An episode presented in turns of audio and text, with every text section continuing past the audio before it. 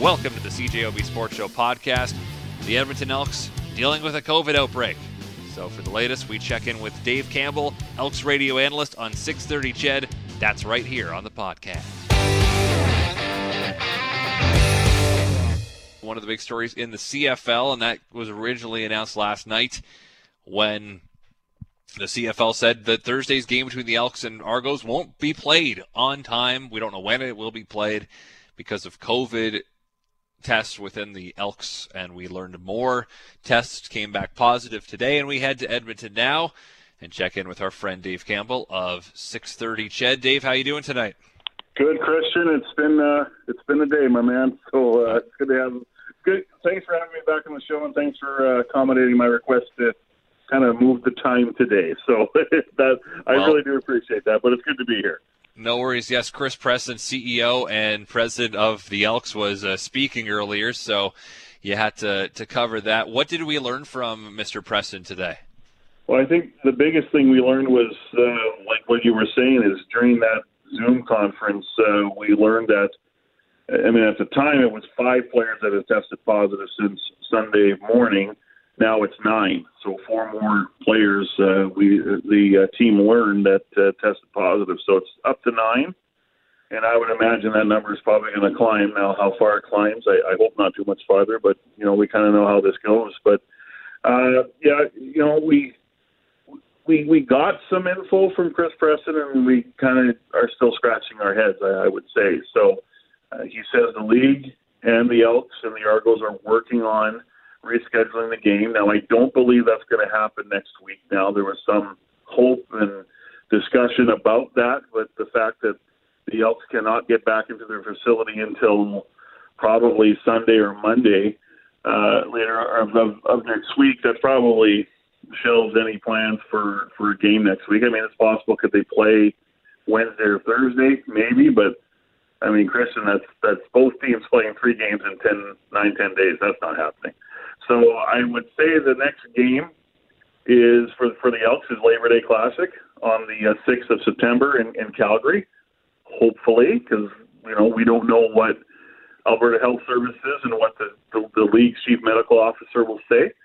Um, we learned that um, as far as vaccination rates go, Chris Preston wouldn't say or didn't know, and maybe he doesn't know because I believe only the uh, the head the, the head trainer knows what the vaccination rates are. There's only one medical person within each organization that that actually knows the percentage.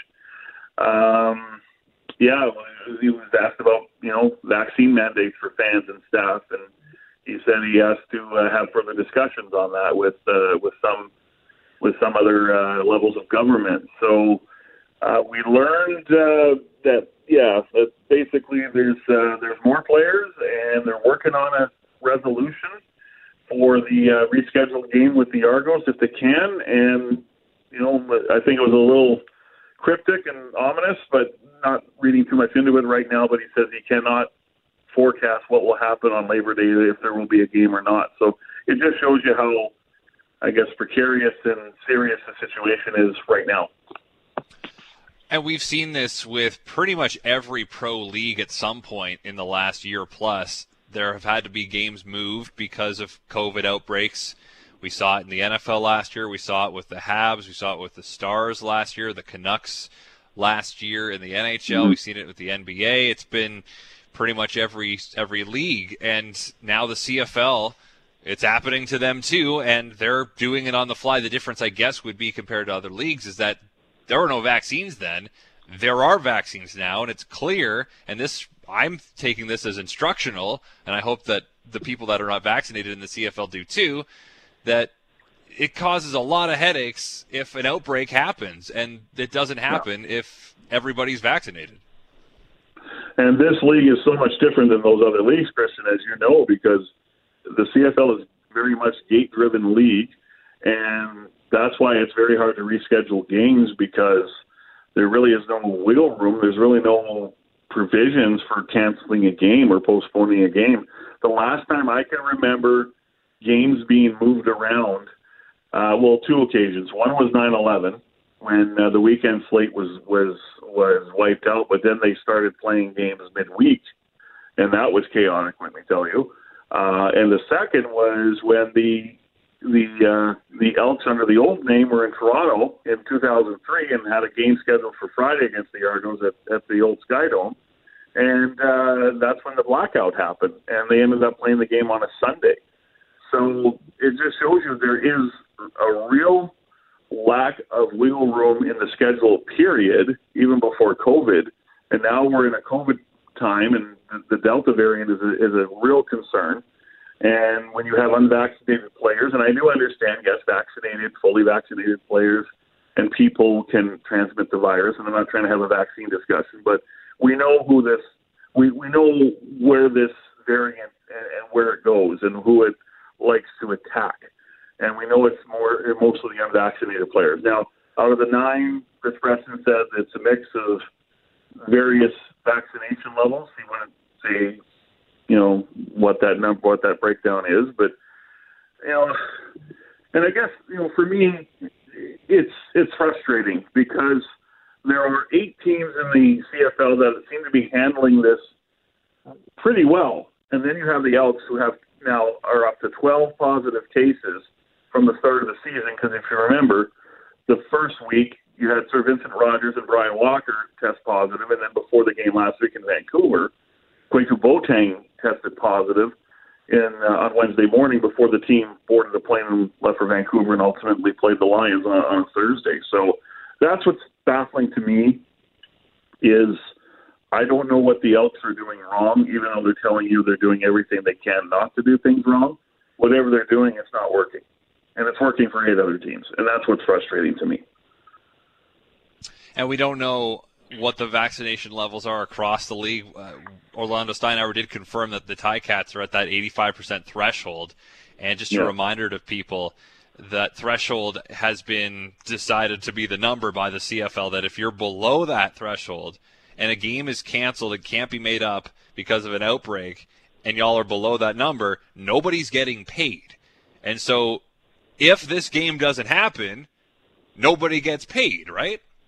Yep, that's right. And if you're the Elks, this is where you know I, I don't think I I would be a genius to suggest locker room dynamics play into this as well because if you know there are certain players that you know within that group that were that didn't do their part and it cost you money, it's going to be hard to look that player in the face. You know, I, I think I think that's pretty obvious, isn't it? Like, mm-hmm. and and this, this has major effects on you know on on or ramifications, I should say, for both teams. Yeah, imagine not getting paid um, if you're the Argos, not getting paid because of negligence from the other team or or because of potential negligence. And you know, I, I don't want to I don't want to be too critical of, of of the of the team because I don't know what what the goings on are, right? And I don't want to sound harsh and like I know what exactly is happening. I don't. I mean, I'm a tier five person uh, as far as personnel goes because I'm in media. They're tier one. I'm not near them. The, the closest I get to them is you know about 12 feet because we're allowed to do on-field interviews, but there's a podium and then we're well far back of them. We have our own mic uh, that's set, set up on a mic stand. Uh, we had to prove we were fully vaccinated uh, to be there, even though the players, you know, don't have to prove that.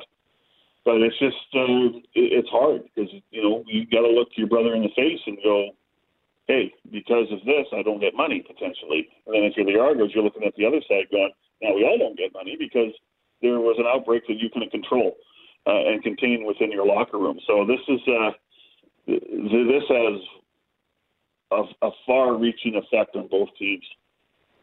Well, and it's tough for both teams too because they're both coming off wins as well. If, to turn it to football for a moment, yeah. the Elks getting their first win of the season in BC. The Argos looked great against the Bombers on the weekend, and now that momentum gets completely stunted because well, the Argos will know that even if the game doesn't happen this week, they'll have a they'll get back on track. They don't have any COVID cases. The Elks, yeah, they don't know when they're going to play again. Yeah, and they don't know when they can even practice again, right? So the facility is closed until, like I say, Sunday, Monday, and then we don't know after that what will happen. We don't know what the the number of players that are that have tested positive, what that number will look like by then. You know, because I would imagine there will be more there will be more cases.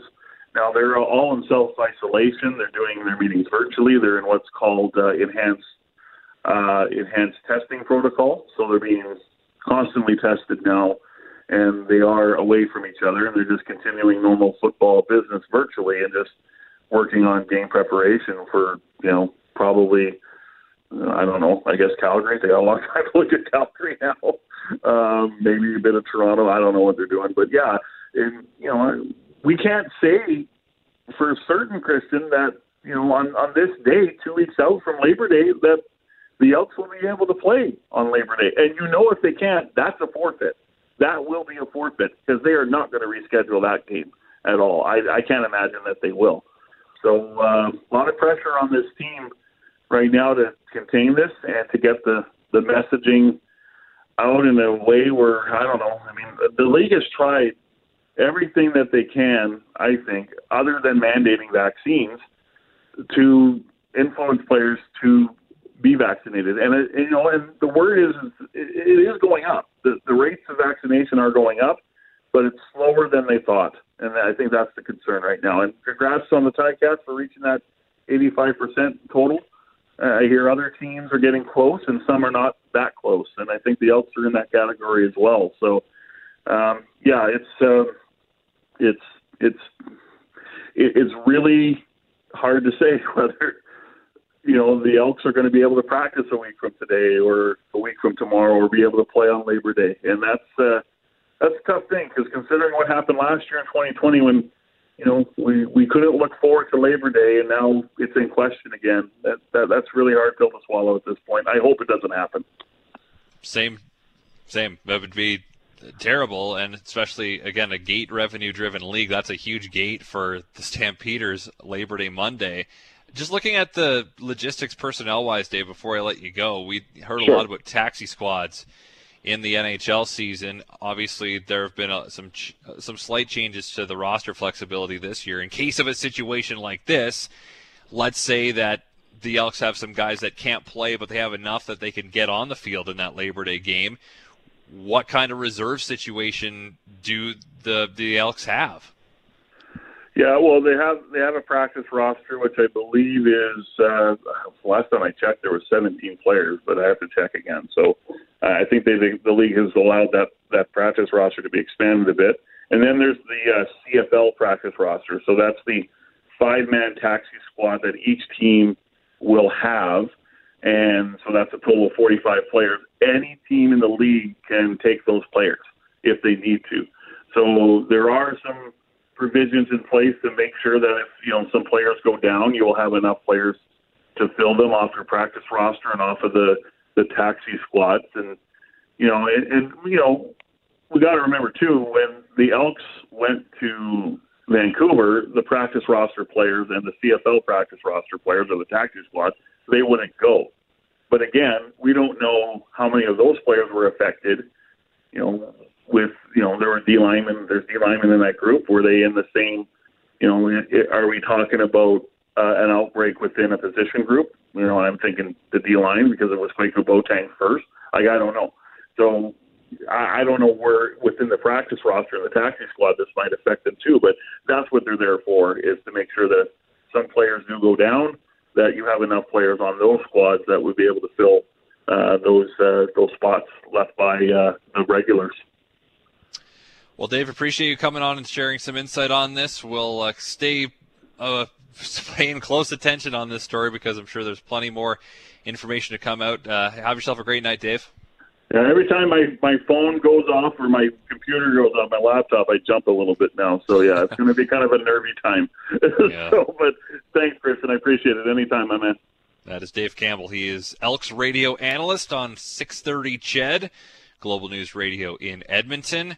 Nine total Elks have tested positive so far in the last two days, with the expectation because we've seen this before that the number will rise.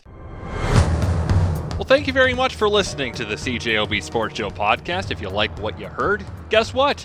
You can hear more every weeknight on CJOB from 6:30 to 9 p.m. Of course, That is when the Jets are not playing, because if the Jets are playing, then I don't have a show, but I'll be part of the pre and post game coverage. Anyway, thanks again for tuning in.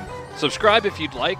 We're available on iTunes and other places, I'd imagine. So farewell until we meet again. So long and thanks for all the fish. So sad that it should come to this. We to warn you all. You may not share our intellect, which might explain your